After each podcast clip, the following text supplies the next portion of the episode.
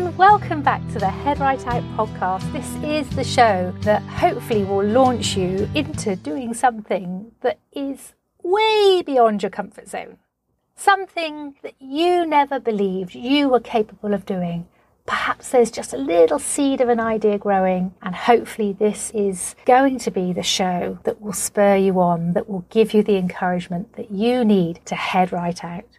Now, today I have a lovely, lovely guest, somebody who I have been friends with online for many years. Her name is Steffi Boone, and I have to say, she is so honest in her conversation with me, particularly about her experiences with mental health.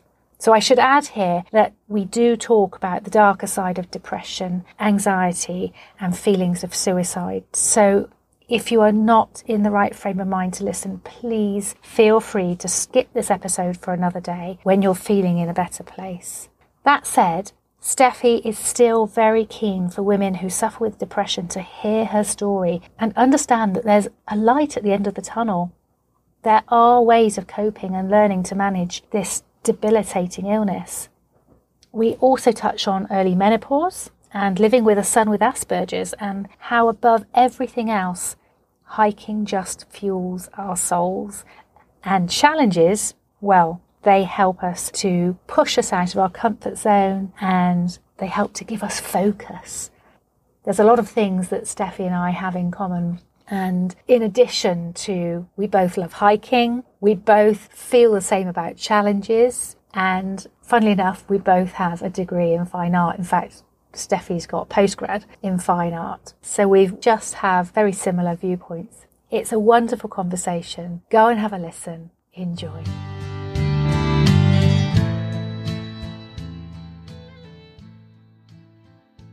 Okay, and welcome everybody back to the Head Right Out podcast. My name is Zoe Langley Wathen, and I am here today with another wonderful guest. Today, I am going to be chatting to Steffi Boone, and I have a, a wee bio here to read out for you. So, Steffi lives in Cornwall. She spends a lot of time on the coast path. Woman after my own heart. She's been a walker and backpacker for as long as she can remember. One of her most significant past challenges was to hike the Inca Trail before her 40th birthday. She made it at 38. It was a charity trek, and the biggest part of the challenge was the fundraising. Nowadays, she solo hikes and wild camps in the UK. At the moment, her goal is to backpack all the national trails before she reaches 60. So far, she's completed the Southwest Coast Path, Offa's Path, the Cotswold Way, the South Downs Way, the Peddars Way, and Norfolk Coast Path. And she says she's gradually working her way south to north. Steffi has MA in fine art and always takes a sketchbook with her on her hikes. She plans to make a series of national trail paintings and possibly sell or publish them. Steffi shares her expertise and guides over on her website and on her blog, 10 Mile Hike. She also suffers with serious episodes of depression, which was first treated for her in her early 20s. She's very open about this on her social media and within her blog, and she hopes that by sharing her experiences, she may inspire others to overcome personal difficulties and step out of their comfort zones. After all, life is just too precious not to do the things you've always wanted to do. There's also an article over on the 10 Mile Hike blog called Fears Laid Bare, and I'll put the link to that in the show notes it really does bear all, particularly about the biggest challenge that Steffi is facing at the moment, that she says is literally scaring the living daylights out of her. And that's something we'll come to in a moment. Steffi, welcome to Head Right Out. Hi, Zoe, and thank you so much for having me. Oh, Chat it's to you. It's a real pleasure. It is an absolute pleasure and delight for me too. And I should let the listeners know that we have been friends on social media for how long? Probably four or five years, maybe? Yeah, long time. It feels like a long time. And we feel like we know each other so well. We've had lots of conversations back and forth and lots of support for one another and lots of insta love. yeah, definitely and and now this is the first time that we've actually spoken i want to say face to face this is as close as face to face as we're going to get at the moment. Is zoom to zoom. Yeah. Live i think is what live. we could call it yes. Live. yes in real time. So steffi where did it all start with your love for hiking? You know you're you're setting out to cover all of these trails but have you been hiking from a really early age actually this is quite interesting i was 16 when i went on my first backpacking trip with a couple of school friends and we went to the south downs way and it was just a few days, and we were just wandering around as teenagers do, completely clueless, just having as much fun as possible.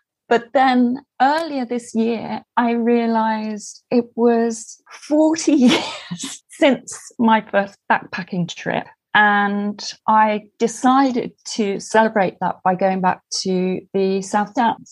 And I walked the South Downs Way, which is part of what I walked when I was a teenager. So, and I decided I'd stay at one of the youth hostels that we'd stayed at when I was young, oh. as though it was just a bit of an anniversary, an anniversary hike. and a trip down memory lane too. Yes, yeah. It was really funny actually because my memories of that trip was bright sunshine and hot and beautiful scenery. And this time it just rained and there was like really storms, big winds, 40, 50 mile an hour winds. So very different experience, but that's interesting, isn't it? Because very often when people are recounting their stories from their teenage hiking experiences or camping experiences, very often it's the other way around. You know, they had awful time and they, their feet hurt, they had blisters and rained like the devil. And they swore they would never ever do it again.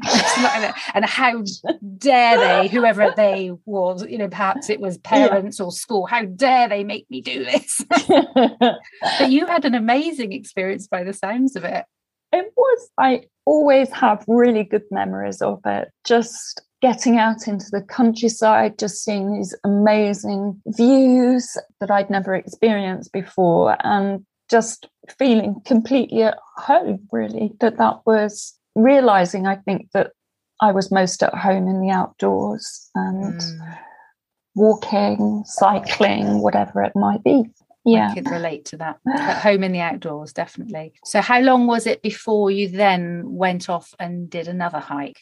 Oh, probably quite a long time, years, I would think. I did a cycling bike packing trip afterwards, which again wasn't particularly far. I think it was about a week, something like that, again along the south coast, all along the Seven Sisters. Then I went to art school and most of the walks that I was doing at then really were around the coast path and still cycling, but no major goals, I suppose. And that everything else seemed to be my focus was very much art at the time. That was mm. just my absolute passion, I think, was art. But I was still drawing the landscape, walking in the, and drawing, you know, taking everything with me and drawing outside. Then we did the usual holidays, walking holidays, just in this country, Lake District mostly. Then I had my son, and it became family camping holidays on Exmoor, wild camping on Dartmoor. And I think the first time I went solo wild camping was probably 12 years ago now, and I haven't looked back since. And that's when hiking became a, mm. a thing I felt I needed to do. So, in some ways, then, although you had met and identified with hiking a long time ago, would it be correct to say that you didn't really feel the need for it, that you didn't identify with it as something that made you feel better in your life until midlife? I think I did realize that, but I don't think I realized that it could give me the challenges that it does. And it's the challenge that I thrive on now. I think previously it was major enjoyment, you know, about being outside and just loving nature and knowing that when I was feeling ill, that was where most people might think you retreat inside, but I retreated outside. Mm. It's just where I felt the need to be. And I've always escaped to the outdoors on my own. It was my way of just being, allowing myself to just be. But it wasn't, I think, until I started really wild camping on my own that I saw that I could create these challenges, which mm. is what excites me now, and how you can overcome personal difficulties. It's a wonderful place to step outside your comfort zone and to show it's a really odd phrase, but to prove to yourself what you're made of, really, and what you can do. And it's funny, I'd never, I'd never thought of myself as a resilient person at all. I've never felt that I bounce back from things particularly quickly. But I realized over the years I'm actually a very tenacious person and I will hang on and push myself through when things are very difficult, whether that's hiking or life in general. I feel the need to just grip hard onto things and just a sheer determination will get me through difficult things so wonderful to hear you talking like that, Steffi, because I actually hearing a lot of what you're saying, I feel it could be me talking. There, there are just so many things there that I connect with. Um, in particular, the needing a challenge. I mean, I didn't discover until I was 40 that it was actually the challenge that I thrive on. So yeah. doing yeah, going off long distance walking, facing some of those things that are perhaps out of my comfort zone and that I had perhaps avoided previously, suddenly it's like, oh gosh, this is this is what I need. I love being outdoors, but the challenge is definitely what I need. And it sounds yeah. like yes, that that is it for you too. It's fabulous. I think when I hiked the Inca Trail, I'd run a business for 14 years and we made handmade, hand painted kitchens and furniture. So time was very precious. You had very little free time. And I was just determined that before the age of 40, I was going to do something that was challenging and was something I'd always dreamed of doing, which was trekking or hiking in an environment that I had never been in mm. before. And I think when I did that, and the physical challenges are, are they're huge, you know, hiking at altitude that you're not used to, people dropping like flies from altitude sickness. And that's really, it's not something that you can predict. You either get it or you don't. Mm. It's just one of those things that's got nothing to do with fitness or health. And I was lucky I didn't have that. So I did plod along up these really high passes and the feeling of euphoria that you have when you get to the top and you look down and you think, I've done that, I've walked that. And that was the realization, I think, that it's actually the challenge that I love. But it took a while then, I think, to find other challenges because mm. of other life difficulties. Yeah. You know, I had a long term relationship just fell apart. I was with my son's father for 23 years. And then after the business collapsed, then we collapsed. And I think it just took a long time to find who I was amongst all that fairly negative, extremely stressful part of life. And yeah, I feel like I've come out of all of that on the other side, but there are lots of other challenges, and that's due to health and finances, basically. And mm, yeah. Wow. there's there's a lot in there that I'd like to just tease into. Yeah. okay. All of those things that you go through as well in life, particularly that relationship split. I can totally relate to that because that happened to me some years ago. And at the time I was just in the wilderness and didn't know exactly didn't know where I was going, who I was, what I was going to do. And yeah. I just felt like my whole world had fallen apart.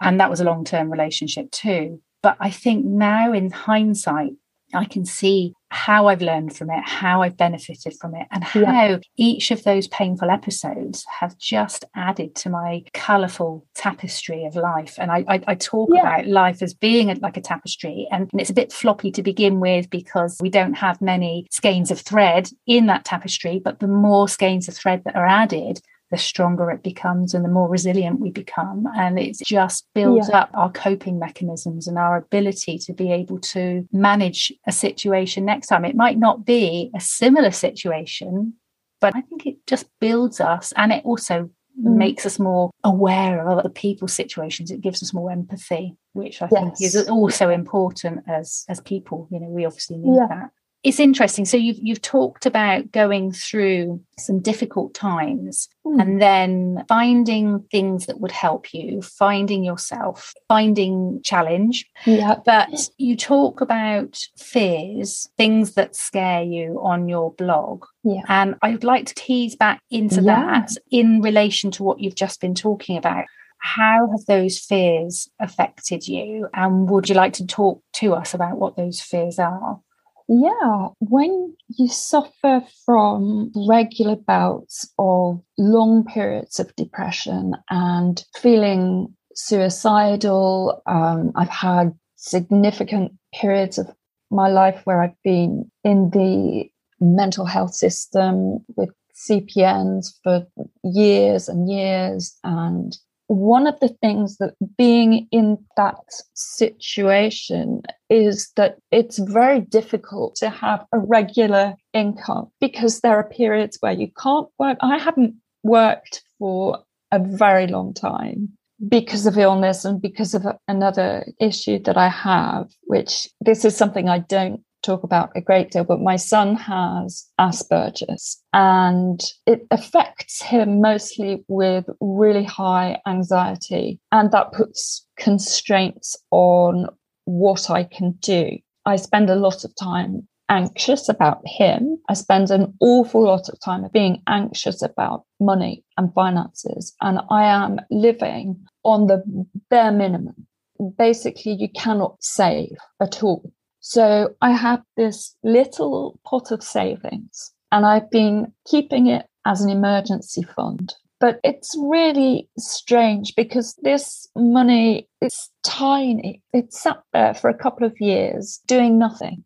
And you suddenly think, well, what am I going to do? Am I going to leave that there for another five years and do nothing and not experience life in the way that is meaningful to me? Or am I just going to overcome the fears that I have of spending some of that money on investing in myself and my own well-being, mental health. And this year I have walked three national trails using some of those savings and it has scared the living daylights out of me. I mean, it really has because you feel, well, I have nothing. What if something else goes wrong. And now I just think, well, as I said to you, I think a word I've always used to describe myself is tenacious. And I just think if something else happens, I'll just hang on in there until I can find a solution.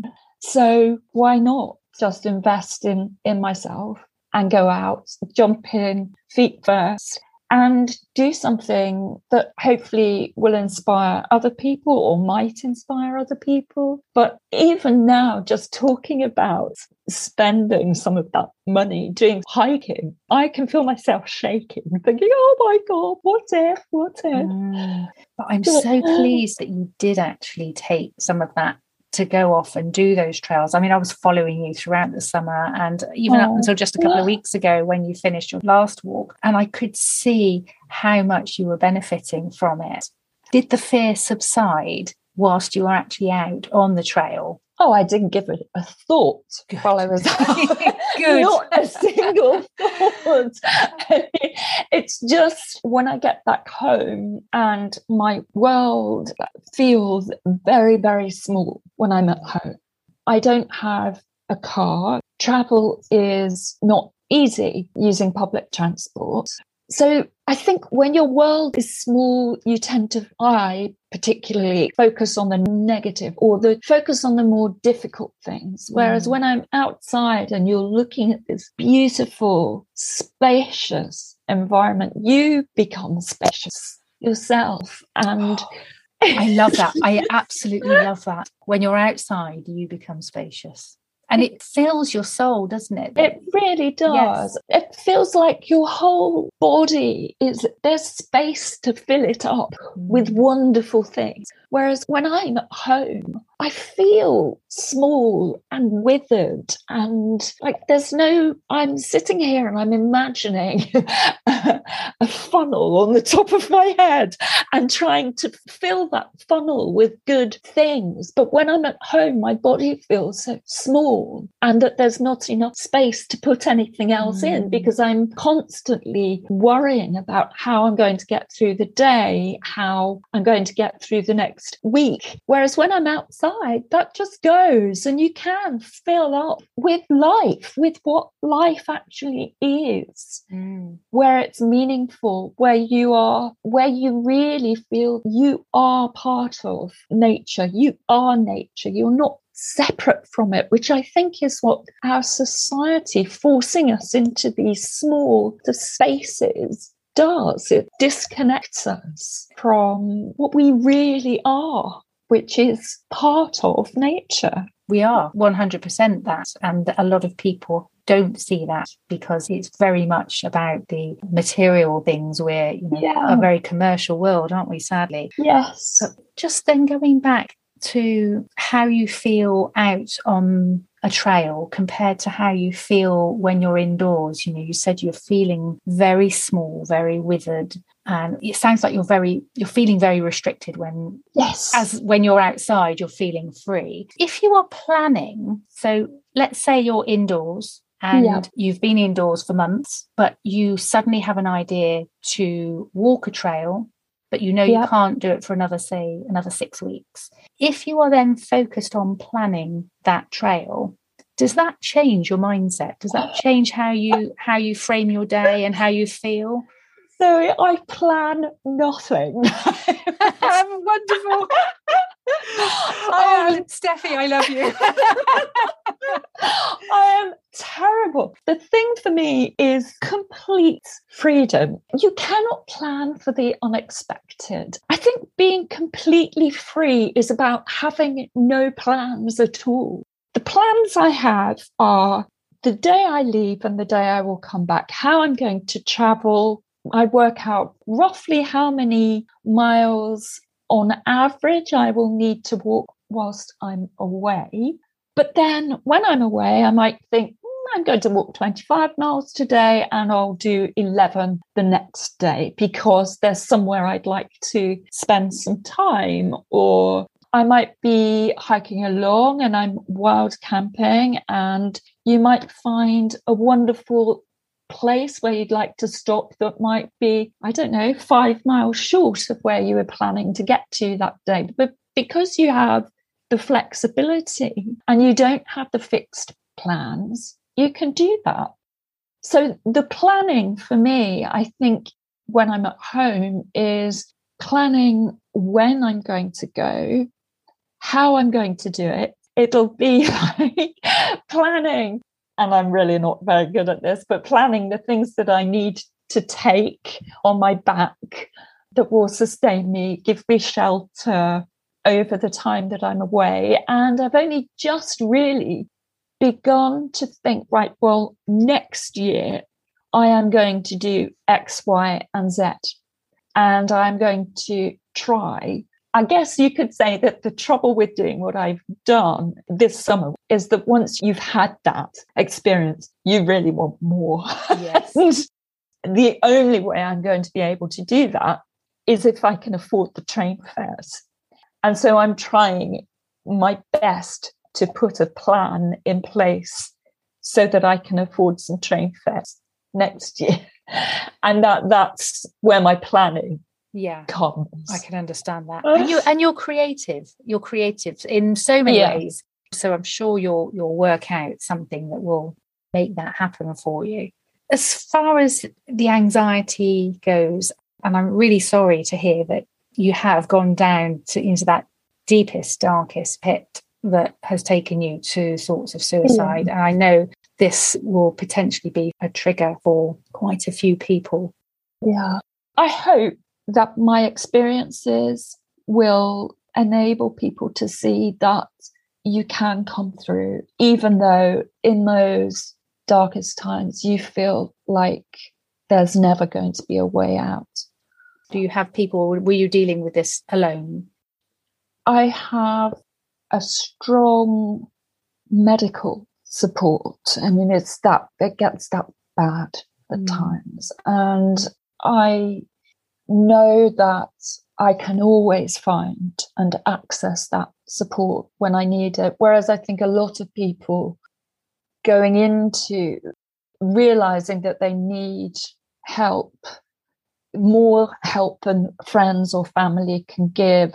I think it's difficult to know where to go to find that. But mm. I've always had access to that through my GP, through the mental health team, psychiatrists, therapists, all of these things. But I went through a particularly low period last year and I changed medication again, which is a constant theme.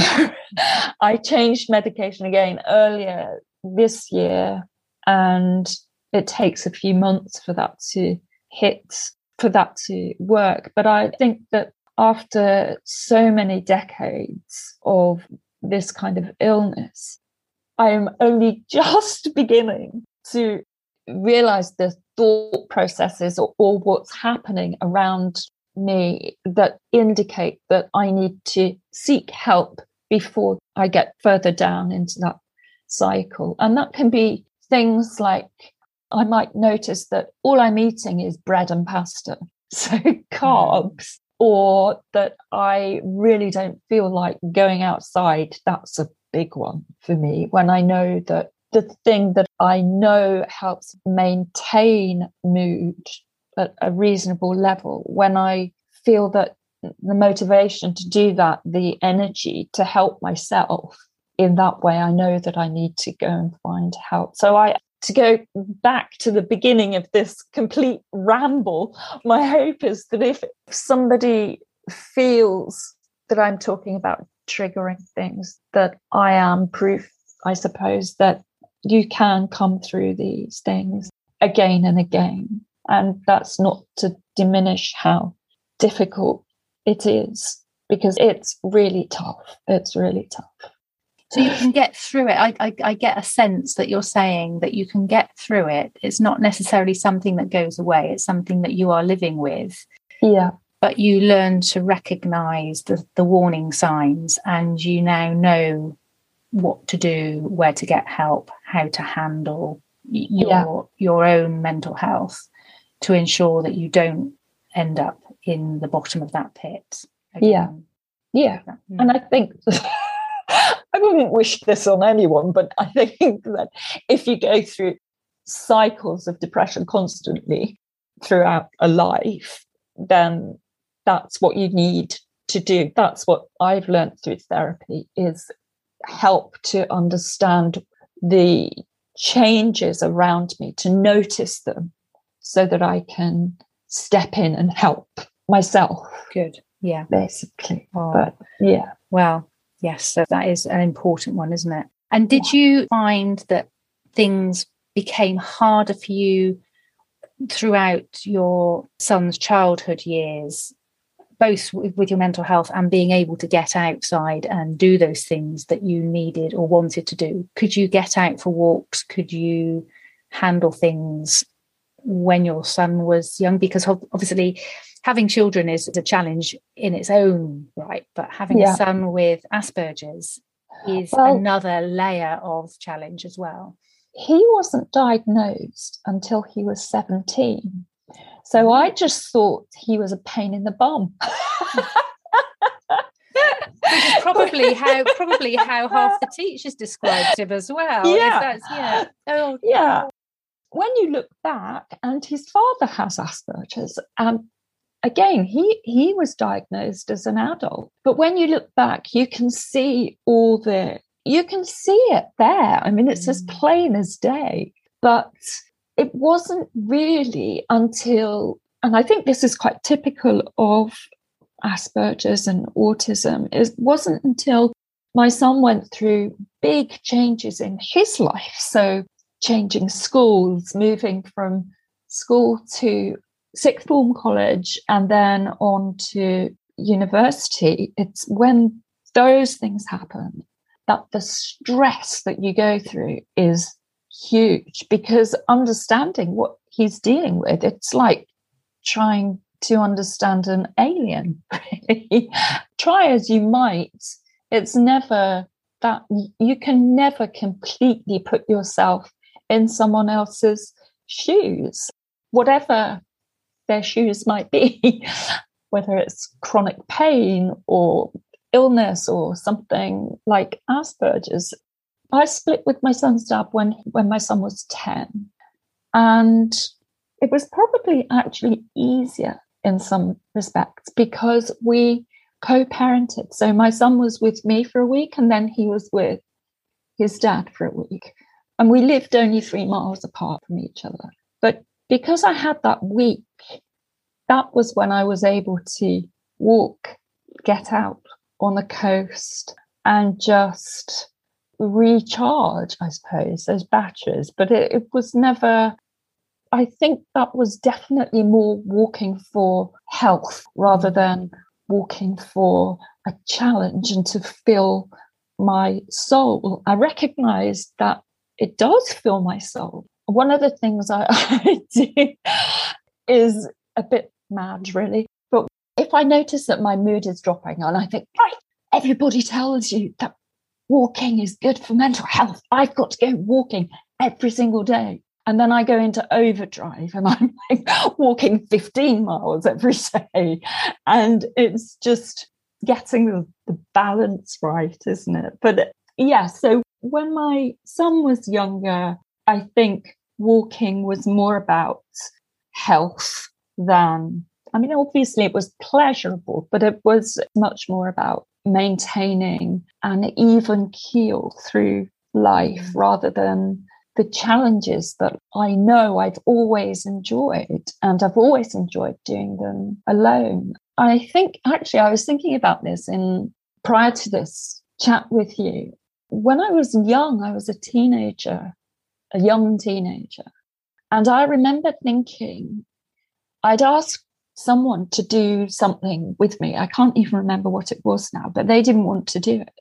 And I remember thinking, well, I have to do this on my own then, because if I don't do things on my own, there's no guarantee that somebody else has the same interests as me or wants to do the same things as me. So, am I going to deny myself the things that might be pleasurable or fulfilling simply because I don't have somebody to hold my hand. And I think mm. that that mm. has been my mantra, I suppose, throughout my life is you cannot expect somebody else to come along with you because you need someone to hold your hand. You have to jump in and be your own friend.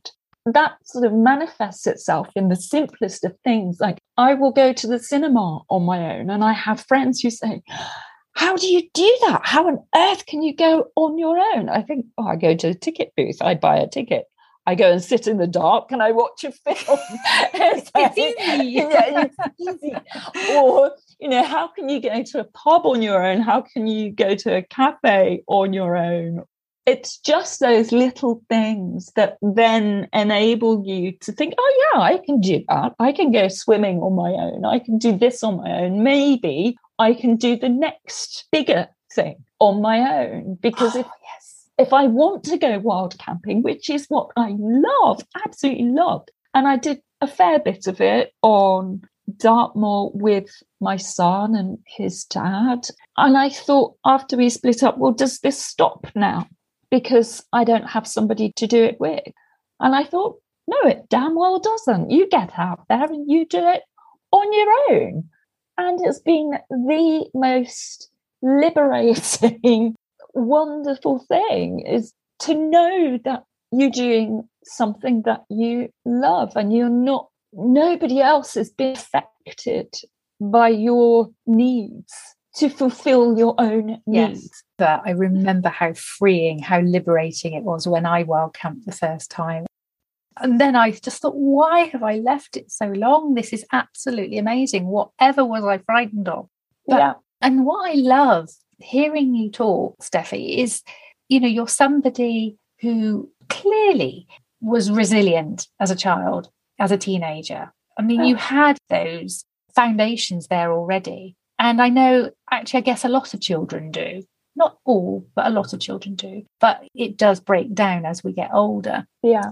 By culture or by the people we're with or just by chemical makeup in mm. our body. But what I love so much hearing you talk is to hear the fact that you still have these struggles in one hand. You are mm. somebody who is very open about struggling with their mental health.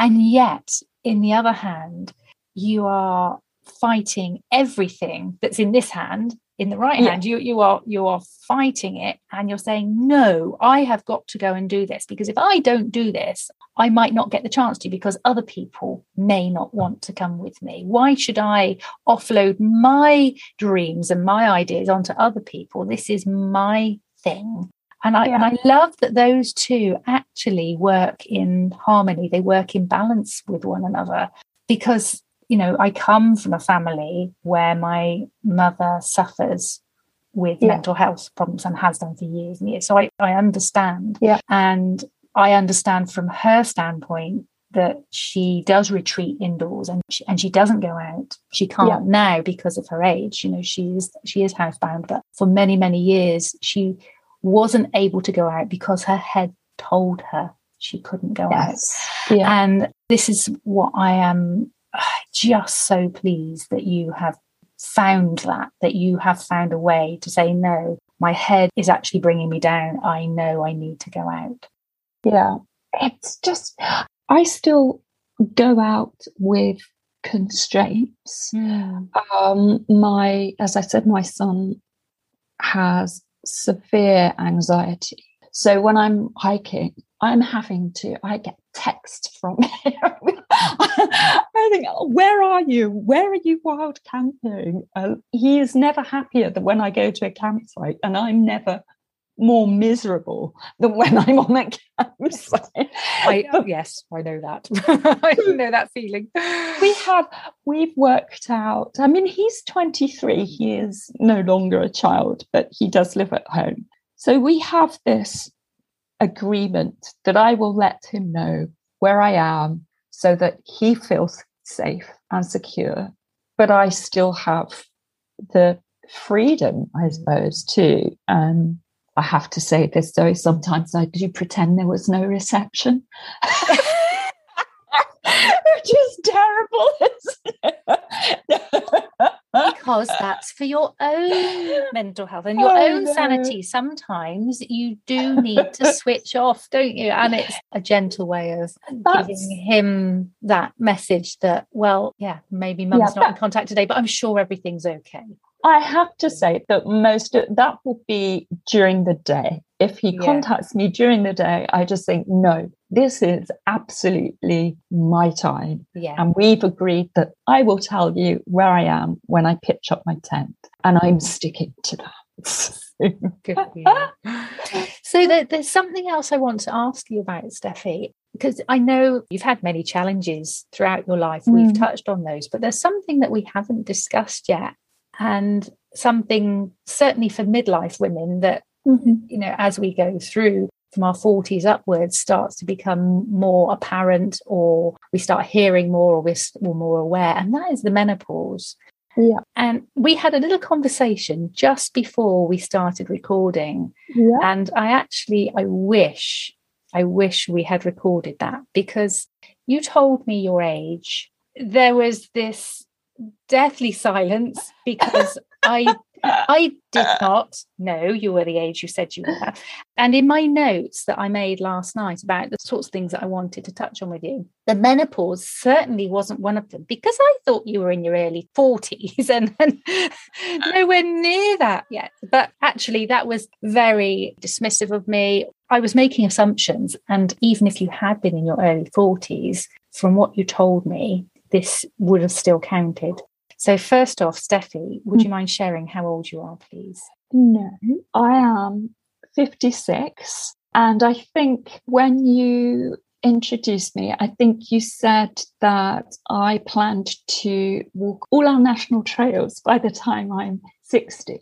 And I think that before you knew my age, you probably thought I had plenty of time. I did. I did because I read through I read through your bio last night, thinking, oh wow, yeah, she's got years to do that. Then it's like no. one a year.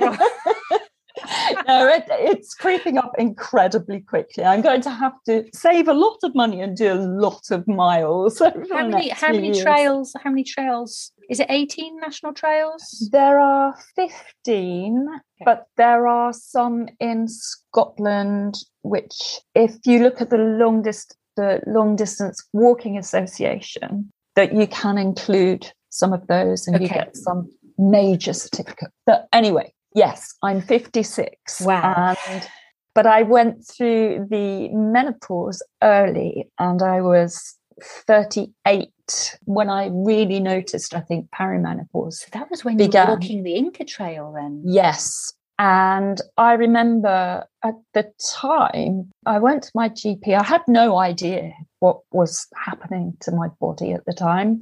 Um, but I went to my GP and I, she gave me some magic pills that, that meant I wouldn't have a period whilst I was away. So that was fine. But this, is, quite gross, but um, That's okay. I discovered that I was in that phase of life actually whilst I was wild camping in, I think it was Dartmoor somewhere people really don't talk about the details of menopause or perimenopause, but heavy bleeding is part and parcel of that. And I woke up completely out of the blue, literally in a pool of blood that made me look like I was a murder victim.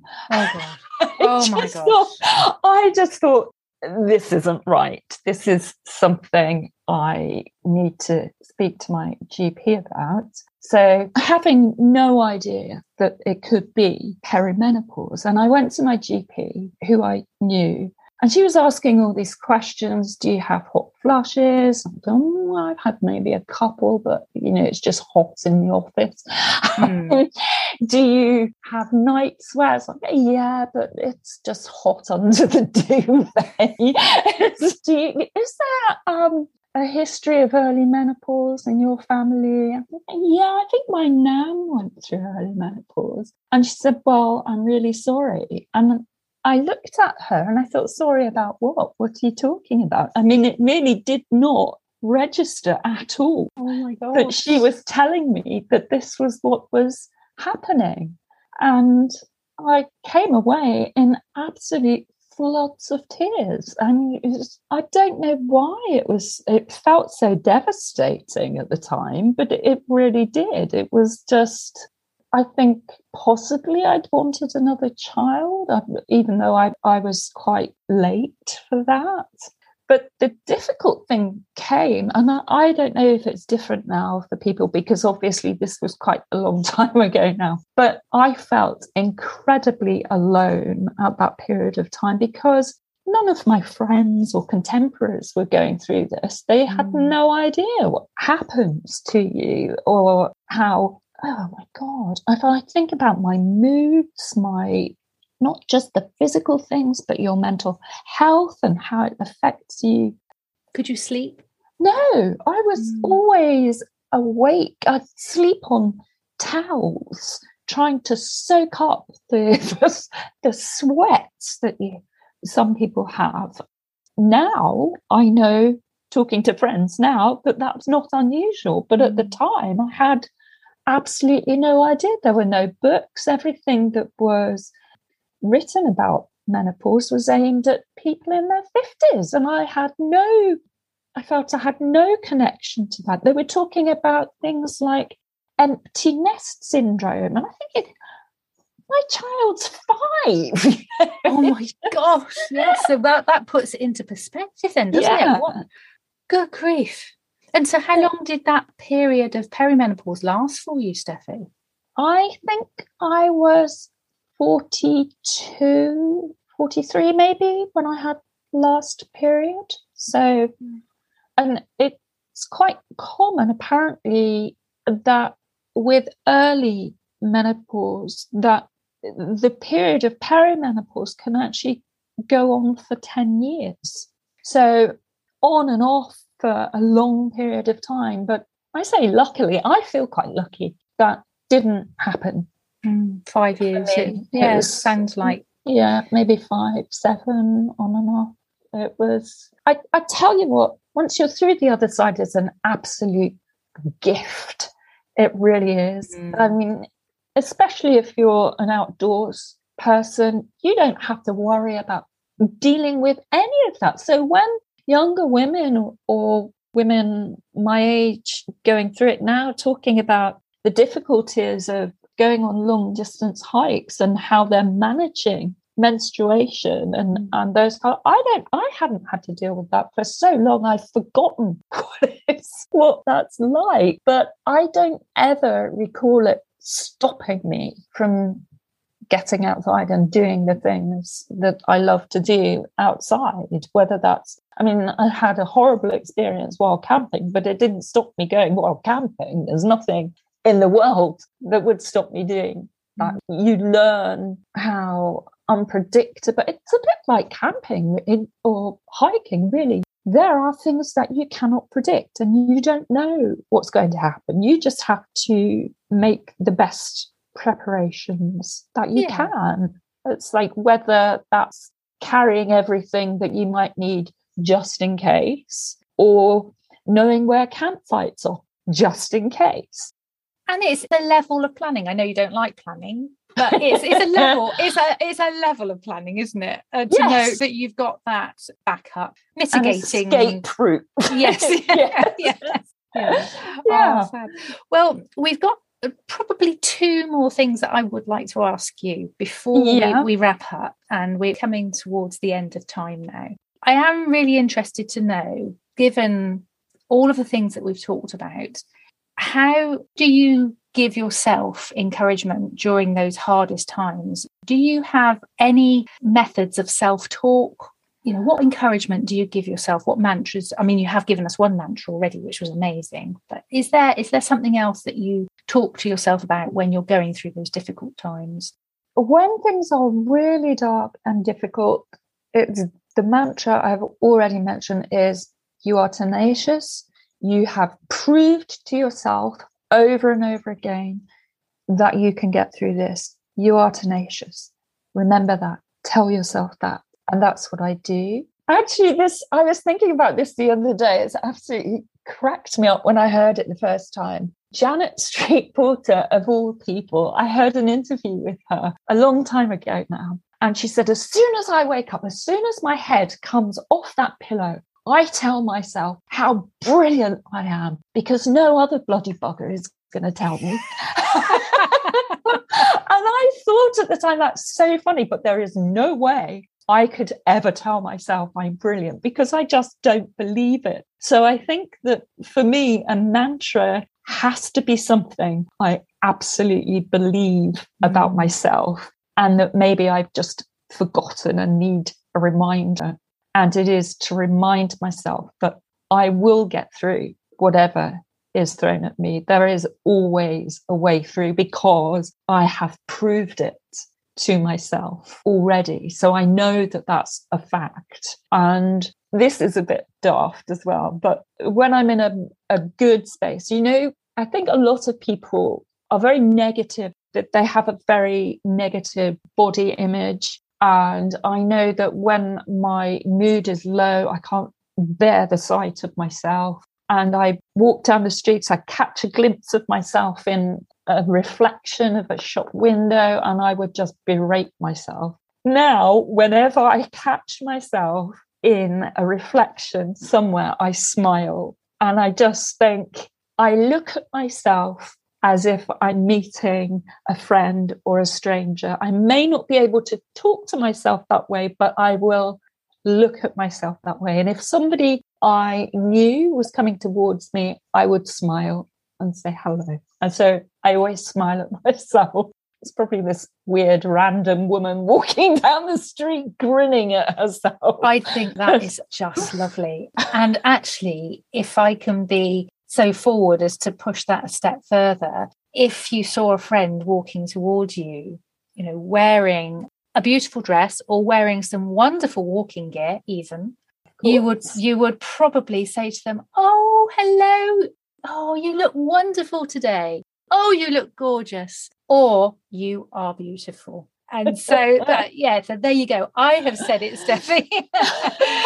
but you know it is it's that little voice on your shoulder isn't it and the, the mm. more that the negative nancy on one shoulder is telling you these things in your ear i know it seeps into your psyche and it so really somehow does. you have to find a way of having positive Polly, I've just made these two up, on the other side, that is just going to feed you with good stuff. And if saying it doesn't work, then perhaps writing it down will, you know, maybe having mm. something that you write every day that tells I have you. How... Named, I have named the negative person that I have felt pushes me up against the wall and shouts all this negative stuff so loudly that I believe it as Benito, as in Mussolini. Ooh. And now I tell Mussolini, Benito, that I'm not listening anymore. Just, get lost. get lost. get la, lost. la, la, la, la. Say what you like. I'm not listening. But it is hard. It's very hard when you're used to having that voice in your head that is so intense and so loud. I found that the only way I can overcome it is to disassociate myself from it, to call it. It's like another person inside my head. I'm not having that person in my head. Why would anybody want Benito in my head? It's finding those coping strategies, those counteractions, and finding what works for you. And certainly grinning at myself randomly in reflections is positive. So, the very last thing that I want to mm. ask you, Steffi, is the question that I ask everybody else. Do you have a head right out moment that you could share with us? Something where you have stepped out of your comfort zone and done something that you never thought possible, you never thought you were capable of, but you did it and you benefited from it? Yes, in recent years. I was going hiking, I think probably for a week on the Southwest Coast Path on the North Coast, sort of from Devon somewhere. And somebody I'd met and didn't know, but I'd met them, said, Oh, I'd like to join you for a day for a walk. And I said, Yeah, that would be great. Come along. And then he was actually based in Devon, and I met him, or he was on a course that I was doing, which was I trained as a lowland leader and he was on the same course. And I said, Yeah, come come for a walk for a day. And I got this message saying, I've rearranged my entire work week and I can now come for the week. And I was floored, absolutely speechless, dumbstruck. I just did not know what to say or how to say no. so this man came on this walk with me, wild camping, and the entire time I felt unbelievably passive aggressive was hanging behind thinking if only it was legal to push you over the cliff you'd be gone he talked about hiking on a Greek island somewhere and how much he loved this. And he just constantly talked about it, which meant I didn't feel I had the time to enjoy where I was to be in the moment. So when I got home from that and I recounted this story to friends, they said, Well, you definitely know how to say no now, don't you? and I thought, this is my head right out moment. I now know when to say no and how to say no. Wow. And I know that that's possibly not the kind of moment that you were thinking of, but for me, that was a major yes, I need to do this for myself and I need to do it without compromise. And that was a big compromise. It was that moment of understanding I don't walk with people on long distance No. hikes like that for this reason. And I let it happen because I didn't know how to say no. There's actually two sides to that, isn't there? Because you've learned that, yes, you need to be able to say no. And I think that will become another head right out moment at the point where you are put in that position. Yeah. Uh, that and that Yeah. possibly hasn't happened yet. But yeah, the head right out moment that I see there is actually just going ahead and walking with this guy for a week. When underneath it all, you're like, I was terrible. How on earth did you cope? I am not an early mo- morning person at all. And when I am camping, it takes me ages to pack everything up because I feel like a complete zombie. Yeah. in like just so slow. And he sent me a text one morning saying, Wakey, wakey. I was absolutely, I was so livid. And I didn't say anything. I just kept silent and held all this anger. Anger, yeah. And, and I thought, well, why should I be doing this? I will never let that happen again. Good for you. I wonder. I wonder if he thought you were a moody what's it? I don't know. Just- quite likely, quite likely. That's that's the polite, the polite version of moody what's it. Well, Steffi, this has been an absolute treat. I, we've we've had a chance to catch up. Uh, you've It's shared a lot, a lot of wonderful experiences with us and with me that I Oh. haven't heard before, and. I just hope that at some point soon here we actually get to meet face to face and go on a little walk together. Sorry, not a long distance just a little. Oh, I, I wouldn't mind you Zoe at all. I think it was just this particular okay, I person. just I wouldn't I wouldn't want you to be passive aggressive with me. You know, Yeah, no, I wouldn't, I wouldn't.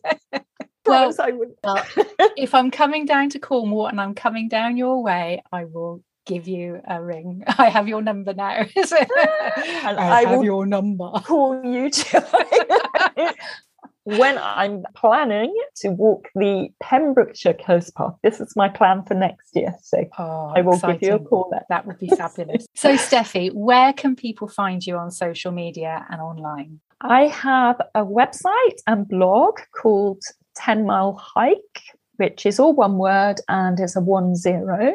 You can find me mostly on Instagram, where it's 10 Mile Hike again, but unfortunately it had to be spelt T E N, 10 Mile Hike, because the number had actually gone. They are the main places that you can find me. But I've also just set up a Ko-fi account and it's like a mini blog. So I can post little bits and pieces there. Is that where people can go and buy you a coffee if they want Yes, to? yes, yes, brilliant. yes. Yes. Well, thank you so much. This has been wonderful. And I hope people go and check you out on Instagram and do go and check out Steffi's website because she's completely overhauled it. It is fabulous. There is so much information Aw. on there and she's got a beautiful way of writing. Uh, it Thank just you. flows. And I was chuffed to be included in her. Woman Afoot series as well. So I talk a little bit about my walking experiences there too.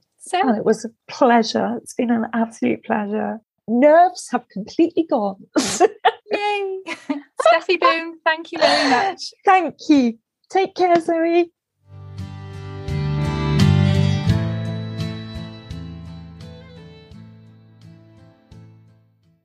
Oh my word, what a raw and honest conversation that was with Steffi. Perfect for World Menopause Day 2, which was the 18th of October. And as this goes live on the 20th of October, it's the same week. It's all about encouraging conversations surrounding menopause. I know a lot of thoughts may be generated regarding mental health too from the conversations that Steffi and I had about her difficulties with mental health. And I hope that if you have any issues or any worries about a friend, that you'll take a moment to contact them Ask them how they are, see if there's anything you can do to help them. And perhaps if it's you, maybe you will seek help. You will look for support that you need if you don't already have that support. We are here for you. And there's so many people out there that are here for you. And I hope that you will gain some reassurance from listening to Steffi's story. Now, I had a back and forth text conversation with Steffi later the same evening. We recorded this last week, and I'd like to share with you some of the text that I received from her because I think you'll find this funny. So here was the text Oh dear, Zoe, did I say I was 56? Um, I can't remember, but if I did, it was wishful thinking because I'm 57. So I replied, No, really? That's so funny. I'll make a note of it in the end reflections. Am I allowed to put it down to post-menopausal brain? and Steffi says, I did say I was 56 then.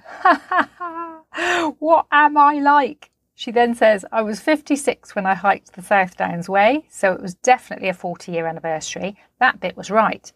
My birthday's in mid August, so I was 56 when I hiked the Cotswold Way too. Anything after that, I've obviously blanked out. She says, feel free to blame it on dyscalculia. No diagnosis, but if she had a test, Steffi says she'd be off the scale. Do you know, it's so easy to get numbers muddled up. I do it all the time. And Steffi says she gets her son's birth date muddled up. I get numbers muddled up too. It's just one of those things. So I'm not even sure I'm going to put that down to postmenopause. but I'm sure a lot of us can relate to this. So Steffi is 57 years old and she didn't realise it. That is so funny. But oddly enough, I remember not being able to decide if I was 47 or 48 a few years back. So it's not just you, Steffi. Don't worry.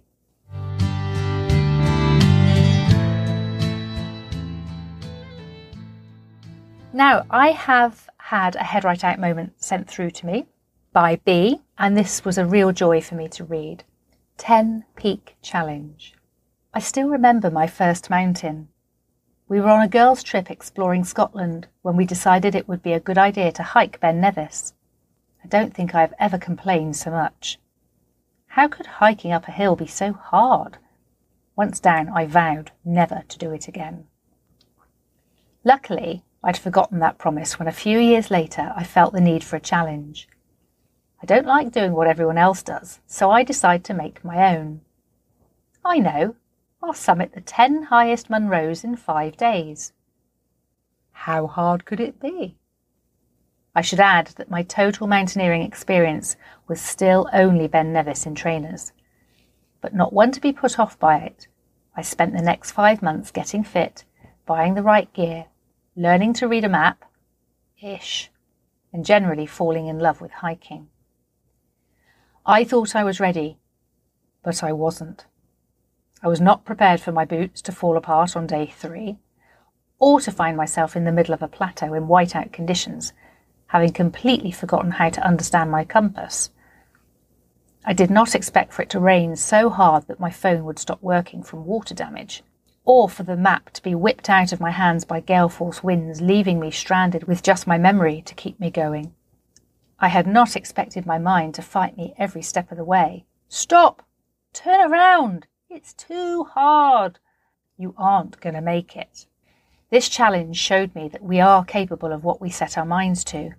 That physical challenges are not just about physical ability, but more so the ability to convince your brain that you do have what it takes that you can make it. It taught me that pain doesn't last forever, that it fades from our memories. I know I was in pain for much of it, but that's long forgotten. What I remember is the fear of having to cross the CMD arête. That's Carn Mor Dearg, despite being scared of heights. And the exhilarating feeling when I got to the other side. I remember sitting on my final peak, crying tears of joy because I had made it despite everything that had gone wrong. I remember running as fast as I could towards the last gondola of the day to get me down from Aonach Mor, having had to change my entire route due to bad weather. I made it to the gondola just in time, only for it to stop halfway down the mountain. It gently swung back and forth for half an hour before setting off again. I thought I'd been forgotten about. I knew the 10 peaks were going to be a physical challenge, but I never realised I would be putting my mental resilience to the test in that way. But it turns out we can achieve what we set our minds to. Indeed, we can be. Wow. B has sent me three photographs, which I'm going to put in the show notes. And oh, the last photo where she's looking up with this vast view that just falls away behind her. She's above the clouds and you can see a loch in the distance. And she just has that look of somebody who's completely energy spent, but deliriously happy. Yes, there's one of the pictures. She's standing, I'm assuming it's at the summit, with her arms raised and her poles dangling from her wrists. And it, it looks like it pretty much is a whiteout. So thank you, B, for sending that in. I really appreciate all of these head right out moments that people are sending in. It just allows us to share and celebrate even more how important it is for us to push ourselves, push ourselves beyond what we think we're capable of doing. And that head right out moment has clearly made B a whole ton stronger than she thought she was. Now, if you'd like to go and follow B, she is on the socials as at B B E A underscore adventurous underscore. That's Instagram. So at B underscore adventurous underscore. And her blog is beadventurous.com. And that's actually b hyphen adventurous.com. And she talks all about her travels and the things that she's been up to over the last few years. It's a really great blog.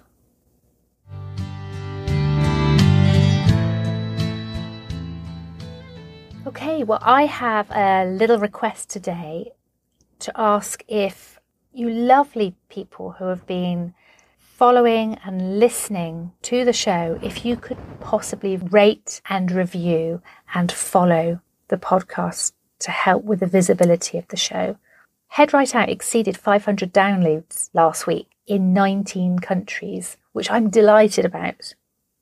I've been excitedly watching the map to see if we can get into the 20th country. But I've just been amazed at how quickly this has grown in the three weeks since I launched. So thank you all for listening and supporting me. And thank you for all of your lovely messages and your posts, your likes, your shares, and even the emojis. If it's just a few emojis, you know, I just know that you're there with me and they're keeping me fueled and believing that this is the right path and that head right out is needed. It is needed to encourage you to head out of your comfort zone and create an armour of resilience that will help keep your head right and healthy in the outdoors. Head right out hugs to you all. Mwah.